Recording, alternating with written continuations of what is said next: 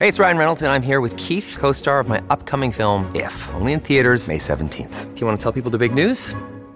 All right, I'll do it. Sign up now and you'll get unlimited for $15 a month and six months of Paramount Plus Essential Plan on us. Mintmobile.com slash switch. Upfront payment of $45 equivalent to $15 per month. Unlimited over 40 gigabytes per month. Face lower speeds. Videos at 480p. Active Mint customers by 531.24 get six months of Paramount Plus Essential Plan. Auto renews after six months. Offer ends May 31st, 2024. Separate Paramount Plus registration required. Terms and conditions apply if rated PG.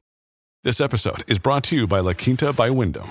Your work can take you all over the place, like Texas. You've never been, but it's going to be great because you're staying at La Quinta by Wyndham. Their free bright side breakfast will give you energy for the day ahead. And after, you can unwind using their free high speed Wi Fi. Tonight, La Quinta. Tomorrow, you shine. Book your stay today at lq.com. It's our time now to introduce our first guest of the day, uh, staying up late for us uh, over in South Africa, uh, the man they call the Barefoot Coach, Paddy Upton. G'day, mate. How are you? Yeah, good morning to you. Thanks very much for having me on the show this morning. Paddy, uh, Ricardo did ask me yesterday. We did have some uh, sneaker buff on talking about shoes and the stocks of shoes he has. Ricardo said, "Oh, what kind of shoes does uh, does Paddy rock?" And I said, "Well, mate, probably don't ask him that question. He'll be in boardies and jandals." I said, "That'd be fair, wouldn't it?" yeah, I think so. I, I prefer what we call them slops or flip flops, um, or bare feet in summer. But I mean, I have been known to wear shoes. I'd rather dress out of respect than uh, in um, what in line with the barefoot coach. So I like to be comfortable. Yeah, you've, you've had lots of different titles uh, over the years, Paddy, in your career. Uh, one of my favourites, though, and I, I, I, saw this, I was doing a little bit of prep on, on you, reading up on you, and last year in the IPL, you were named uh, with the Rajasthan Royals as the team catalyst um, which is the first time I'd ever heard that as a job description. So I, had to look that up, and it's a substance that increases the rate of a chemical reaction without itself undergoing any permanent chemical change. Uh, is Team Catalyst the best job title you've ever had?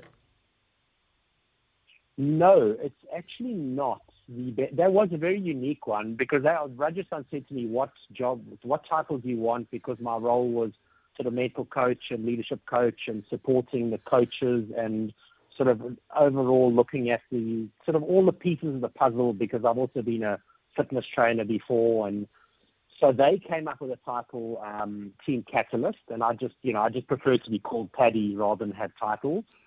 but my best title was when when I joined the Indian cricket team for the first time with Gary Kirsten and my roles were going to be mental coach as well as um, the fitness trainer as well as strategic leadership coach. Those are my three main roles. And I said to him, just, I don't mind, call me whatever you want. It's, as I said, I prefer it to be Paddy.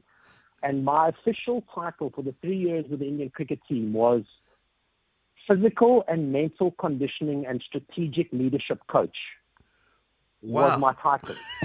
How big was, was the business card? Long, and we all, well, the, the thing is, they they put your title on um, blazers and on our kit travel bag, so they couldn't fit the title on.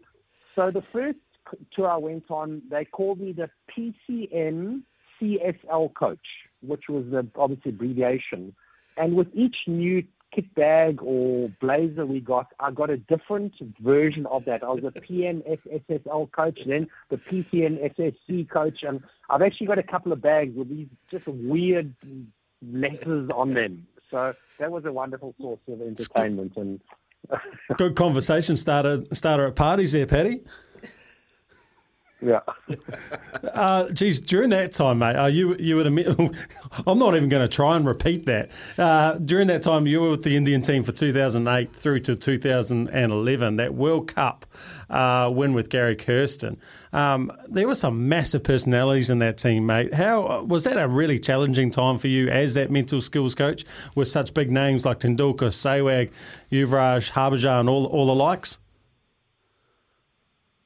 Um It's yes and no. In my head, I made it out and when I arrived there thinking, wow, we're sort of dealing with some really big personalities. But actually, when I got there and the rubber hit the road and I actually got to spend one on one time with each of them, the reality is they're just ordinary blokes. Um, and it's and it's actually no different to subsequent to that. I've, you know, I've worked with some of the best cricketers and athletes in the world, and it, the only special thing about them is their talent. And I often say, you know, when I work with teams, and that's right up front, one of my first conversations very often with teams is I say that you guys, the talent that you've got is, it's not an achievement. It's not something that you can be, you can claim. You were born with your talent, whether it's, you, you know, whether it was God given or a genetics from your parents, you know, but it was still a gift. Um, the hard work that you put in, you can claim some of that to turn that into results, but you can't claim all of it because there's so many people that help you along the way. But as a human being, um, you're only impressive as a human being when you actually show up and act and behave as an impressive human being. Um, and you know these top athletes, they they're no different to any other human being except for their talent. And you get some guys who show up as are we allowed to swear on your show? Yes. I mean, it's not actually a swear word. It's a, yeah, absolutely it's a can. term. They show up as dick. You know, they, they show up as dickheads. Um, hmm. And that, that, that is a technical term in sport. Actually, it's not a swear word. And some guys are just really good blokes. Um, and at the end of the road, that's you know how you behave as a person. Uh, and when you get people one on one, and you actually get to sort of scratch under the bonnet and maybe point some of their behaviours out, uh, you know, I'm not very religious, but I read somewhere and it sort of made sense that God doesn't make junk. So most people are good blokes, and you've actually got to work hard or be really unconscious to be, you know, a chop. And you know, a couple of conversations and getting people to be a little bit aware of how their behaviour represents them. You know, most people, not all, but most people can turn around and you know realize it's actually much easier in life to be a good bloke. Um, um, and then it's not difficult to work with good blokes.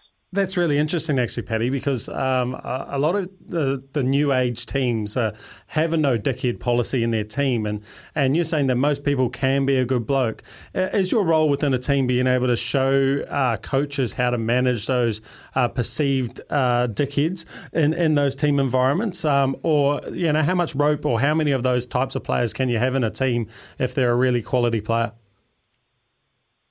Yeah, I mean that's a great question. That um, you know, just one or two things is first of all, you know, I would say to coaches, leaders that when you label someone as a problem or trouble or disruptive or a cancer or a dickhead in a team, you want to just check first with yourself that is it your inability to deal with someone who's just very different to yourself? So we need to check in with ourselves as leaders. Is it my inability or my judgment that is creating that person? And if they genuinely are disruptive and they've been disruptive sort of for in a number of teams previously, um, you know, then it calls on the art of coaching or the art of leadership to try and help get that person to operate within the value system of the team. Um, and to answer your second, and, and almost always you can do that. There are some people who are out and out um, psychopaths, um, and they very manipulative they're very sharp and they're very destructive. Hmm. Uh, you do get those, but most sort of average dickhead, you can turn them around and, and get, pull them in line. And most teams could probably tolerate one individual like that because if the majority are all towing the line, if that individual doesn't have people that they can pull around them and pull into their own boat and, and create their own little clique, then they tend to either audit themselves out of the team, which is fine, or they tend to sort of regulate and, and come along with the journey. But the problem happens is when you've got one disruptive individual or two disruptive individuals, and they're able then to start pulling, particularly some of the younger and the, the sort of the middle management players, I call them, the middle ranking players, pull them onto their side, and you get a clique of four or five people. That's when you start getting that rift in the team, and they, they get some power if if they can pull others into their boat that they're rowing in a different direction. And that, that's when you have a real big challenge as a, as a coach or a leader. Yeah, I guess over a long period of time, isn't it, um, that they can really disrupt the side. I guess uh, sometimes you find that those guys are the most talented and, and have the ability to stand up in like World Cup finals and, and win actually big comps. So it's a really big balancing act, isn't it? Well, yes, you know, every now and again, those really talented, disruptive people do win games, but over the medium to long term, um, if they're undermining or disrupting a team, um, they're actually better off being released than kept because, you know, as they say, and it's pretty true that, that certainly in team sports, the teams win championships. An individual might win a game or might win a big game, but a really disruptive superstar is probably going to disrupt the team enough to prevent them actually reaching the final in the first place. Hmm. Um, so it's definitely is a fine line, but you know, for, for me personally, it's crystal clear that you know talent and skill alone is not enough. You know, sports is not just about winning. There's a whole lot more that goes along with sport. It's just a small part of life. You you're a professional sportsman for a very short part of your life. Um, and for me, like the kind of person someone is being is as important as the results that they deliver. And in this day and age, just producing good results is and being a disruptive individual is not good enough. You know, you're not setting a good example within the team. And you know, a lot of sports are competing. You know, cricket is competing now with other sports, for example, the, the, the footballs and the basketballs that are much more cool and funky and short that kids can play for an hour and then go and do something else.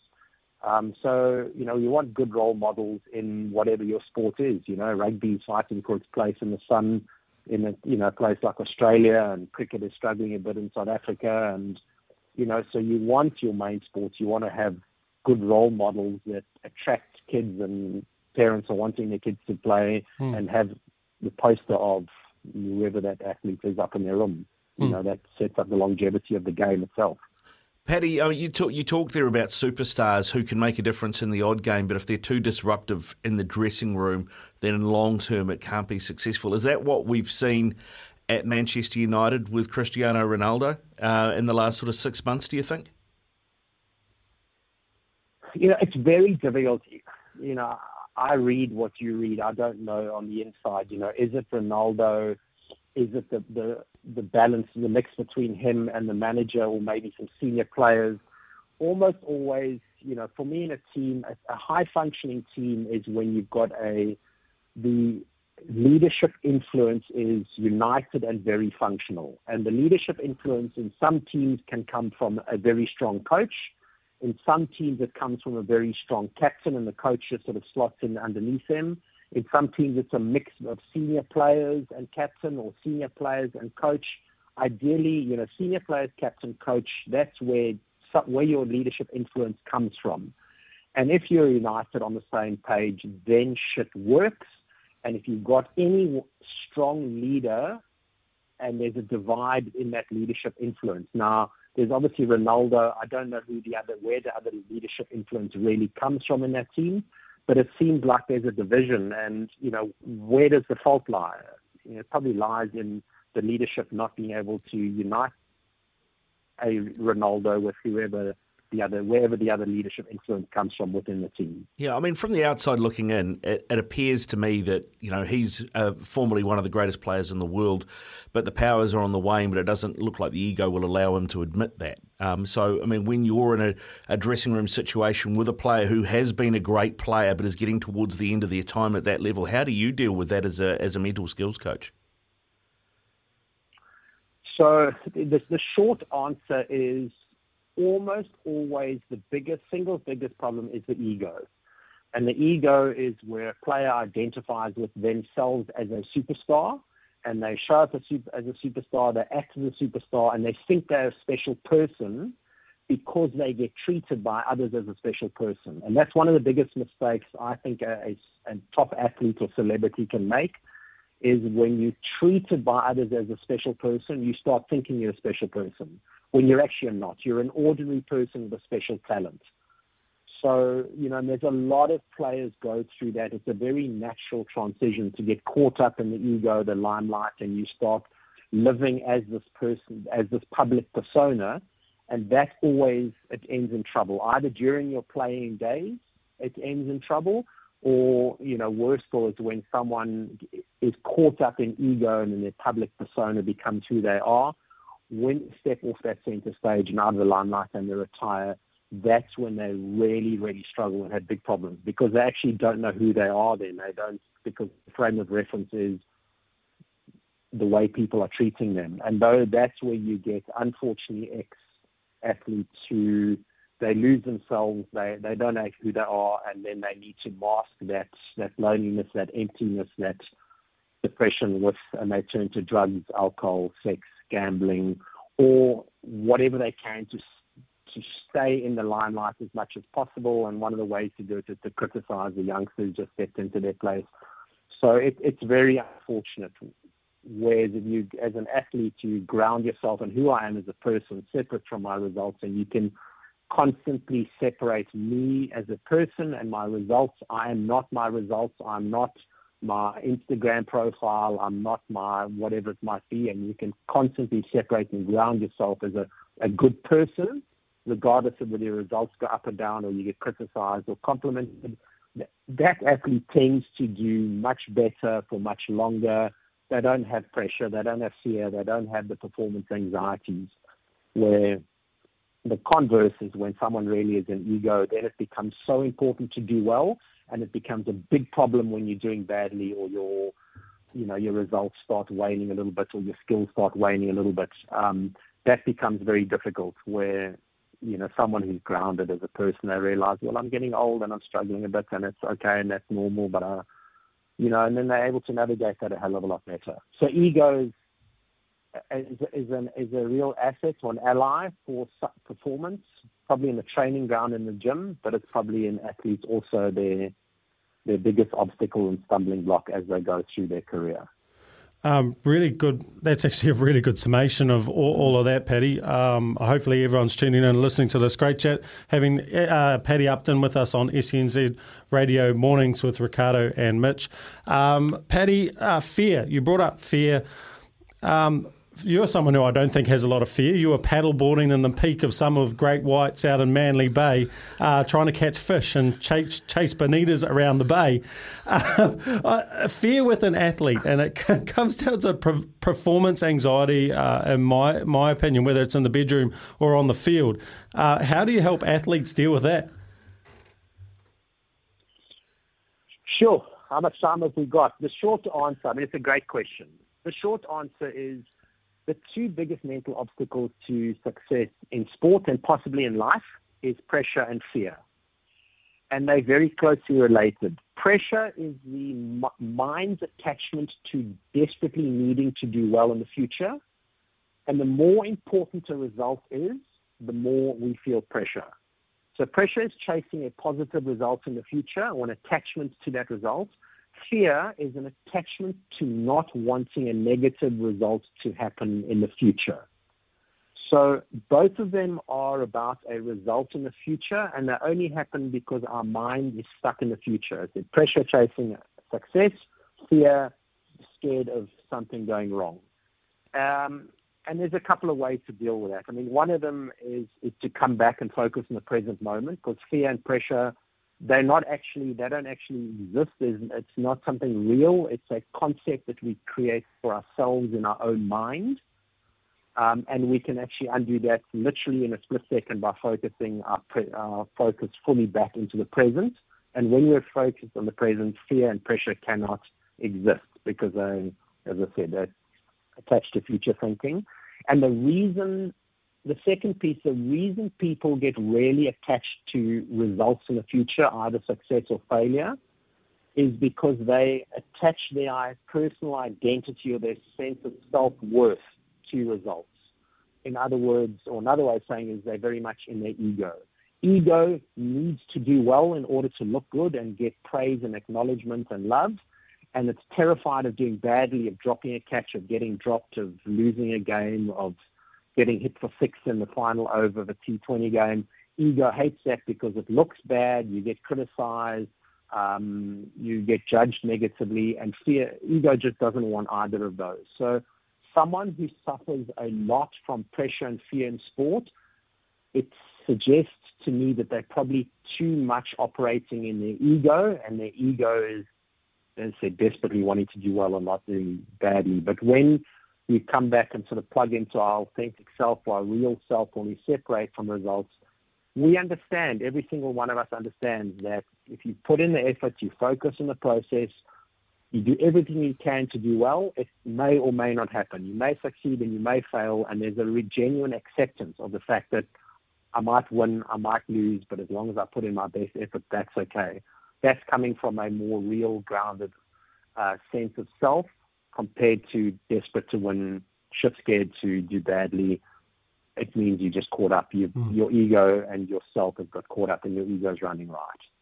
Paddy Upton with us, the that barefoot was a damn coach. long answer to that question. yeah, Paddy, um, we can talk. We can talk to you for the rest of the hour, but uh, but but we need to need to crack on. I uh, really appreciate your time, mate. It's been absolutely fascinating talking to you. Uh, enjoy the rest of your summer. Try to stay away from those Noahs, and uh, hopefully we can talk to you again soon. Awesome. Thanks so much for having me on the show, guys and all the best for 2023 to you and all the listeners. Yeah, you too, mate. You too. Cheers, Paddy. Paddy Upton there, the barefoot coach. You look him up online. He's got his own website and everything. You can see all the people that he's worked with, all the work he's done.